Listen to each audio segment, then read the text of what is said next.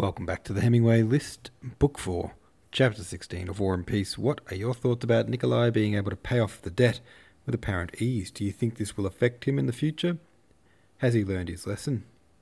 Do you think Natasha's mother acted appropriately? Do you think there is anything else she could have done to help her young daughter? What about Nikolai's father and how he helped Nikolai? Do you think this will resolve anything between Dolokhov and Nikolai? Or do you think there will be an ongoing disagreement? Um, I really didn't like Rostov, young Rostov, in that moment when he was asking his dad for all that money and just playing it off like it's no big deal. He does kind of redeem himself when he breaks down and starts crying at the very end of it. You think, oh, at least he finally showed that it actually does hurt him to ask this. But when he's just kind of like, oh, it happens to everyone, and the poor dad is like, oh, yeah, I guess it does happen to everyone, because the dad is so um, unwilling to see finance as a problem, even when it's staring him in the face like this. Ryan Dundev says the ruination of the family fortune has been hinted at again and again. Now it seems inevitable at this point. I imagine this may be something Nikolai feels responsible for in time as he grows up and becomes less of an absolute sausage. However, it seems like his father's lack of discipline and guidance here that's really at the root of it. The old Count seems to never have had to learn what harsh and unforgiving consequences there can be, but they all appear to be about to find out. Ripster66 says, Honestly, this chapter was sort of anticlimactic. All this build up of Nikolai's poor decision making, followed by his regret and despair, only to have his father simply raise the money for him. Has he learned from his mis- misadventure? I guess we'll find out. Dolokhov is still more enemy than friend, I would wager. I thought Natasha's mother was funny. Natasha wants to be considered grown up, so her mother flippantly treats her that way. Well, then marry him. She knew Natasha was too young for a proposal, and I think she acted properly, even intervening for Natasha to help let him down. Yeah, I do think she handled that pretty well. You know, the sarcasm, the um, the kind of daring her to go ahead with it attitude.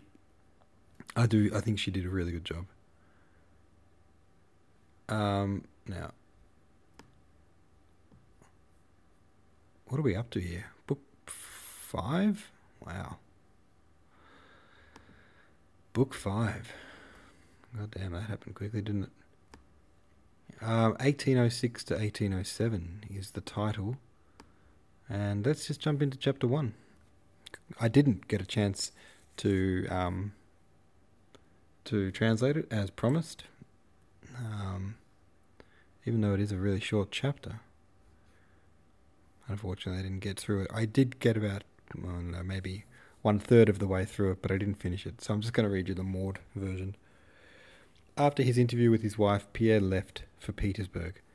At the Torzhok post station, either there were no horses or the postmaster would not supply them. Pierre was obliged to wait. Without undressing, he lay down on the leather sofa in front of a round table, put his big feet in their overboots on the table, and began to reflect. Will you have the portmanteaus brought in, and a bed got ready, and tea? asked his valet. Pierre gave no answer, for he neither heard nor saw anything. He had begun to think of the last station, and was still pondering on the same question, one so important that he took no notice of what went on around him. Not only was he indifferent as to whether he got to Petersburg earlier or later, or whether he secured accommodation at this station, but compared to his thoughts that now occupied him, it was a matter of indifference whether he remained there for a few hours or for the rest of his life. The postmaster, his wife, the valet, and a peasant woman selling Torzhok embroidery came into the room offering their services. Without changing his careless attitude, Pierre looked at them over his spectacles, unable to understand what they wanted, or how they could go on living without having solved the problems that so absorbed him. He had been engrossed by the same thoughts ever since the day he returned from Sokolniki after the duel, and had spent that first agonizing sleepless night. But now, in the solitude of the journey, they seized him with special force. No matter what he thought about, he always returned to these same questions, which he could not solve, and yet could not cease to ask himself. It was as if the thread of the chief screw which held his life together was stripped, so that the screw could not get in or out. but went on turning uselessly in the same place. The postmaster came in and began obsequiously to beg His Excellency to wait only two hours, when, come what might, he would let His Excellency have the courier horses. It was plain that he was lying and only wanted to get more money from the traveller. Is this good or bad? Pierre asked himself. It is good for me, bad for another traveller, and for himself it's unavoidable, because he needs money for food. The man said an officer had once given him a thrashing for letting a private traveller have the courier horses, but the officer thrashed him because he had to get on as quickly as possible. And I, continued Pierre, shot Dólokhov because I considered myself injured, and Louis XVI was executed because they considered him a criminal, and a year later they executed those who executed him, also for some reason. What is bad? What is good? What should one love and what hate? What does one live for? And what am I? What is life? What is death? What power governs all? There was no answer to any of these questions except one, and that not a logical answer, and not at all a reply to them. The answer was, You'll die, and all will end. You'll die, and know all, or cease asking. But dying was also dreadful. The Torzhok peddler woman, in a whining voice, went on offering her wares, especially a pair of goatskin slippers. I have hundreds of roubles I don't know what to do with, and she stands in her tattered cloak looking timidly at me, he thought. And what does she want the money for? As if that money could add a hair's breadth to happiness or peace of mind. Can anything in the world make her or me less prey to evil and death? Death which ends all and must come today or tomorrow, at any rate, in an instant, as, com- as compared with eternity. And again, he twisted the screw with the stripped thread, and again it turned uselessly in the same place. His servant handed him a half cut novel in the form of letters by Madame de Souza. He began reading about the sufferings and virtuous struggles of a certain Emile de Mansfeld. And why did she resist her seducer when she loved him? He thought. God could not have put her into her have could not have put into her heart an impulse that was against his will. My wife, as she once was, did not struggle, and perhaps she was right. Nothing has been found out, nothing discovered, Pierre again said to himself. All we know is that we know nothing, and that's the height of human wisdom.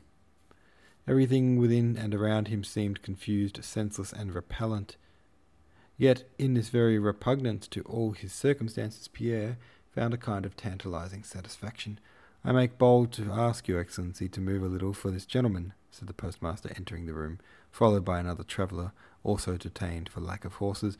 The newcomer was short, large boned, yellow faced, wrinkled old man with grey bushy eyebrows, overhanging bright eyes of an indefinite greyish colour.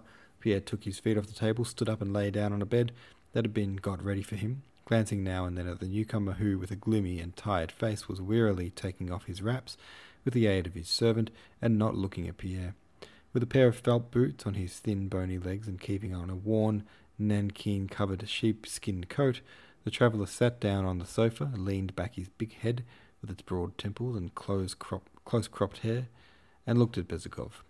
The stern, shrewd, and penetrating expression of that look struck Pierre. He felt a wish to speak to the stranger, but by the time he had made up his mind to ask him a question about the roads, the traveller had closed his eyes. His shriveled old hands were folded, and on the finger of one of them Pierre noticed a large cast iron ring with a seal representing a death's head. The stranger sat without stirring, either resting or, as it seemed to Pierre, sunk in profound and calm meditation. His servant was also a yellow, wrinkled old man without beard or moustache, evidently not because he was shaven, but because he had never grown. This active old servant was unpacking the traveller's canteen and preparing tea. He brought in a boiling samovar, when everything was ready, the stranger opened his eyes, moved to the table, filled a tumbler with tea for himself and one for the beardless old man to whom he passed it.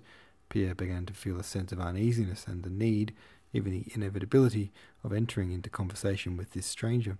The servant brought back his tumbler turned upside down, to indicate he did not want any more tea, with an unfinished bit of nibbled sugar, and asked if anything more would be wanted. No, give me the book, said the stranger. The servant handed him a book which Pierre took to be a devotional work, and the traveller became absorbed in it. Pierre looked at him. All at once the stranger closed the book, putting in a marker, and again, leaning with his arms on the back of the sofa, sat in his former position with his eyes shut. Pierre looked at him, and had not time to turn away when the old man, opening his eyes, fixed his steady and severe gaze straight on Pierre's face. Pierre felt confused and wished to avoid that look, but the bright old eyes attracted him irresistibly. All right, there we go. Another chapter down. Pierre has encountered a mysterious old man in a post station. Whoever might it be? Let's find out tomorrow, probably. Thanks for listening. See you tomorrow.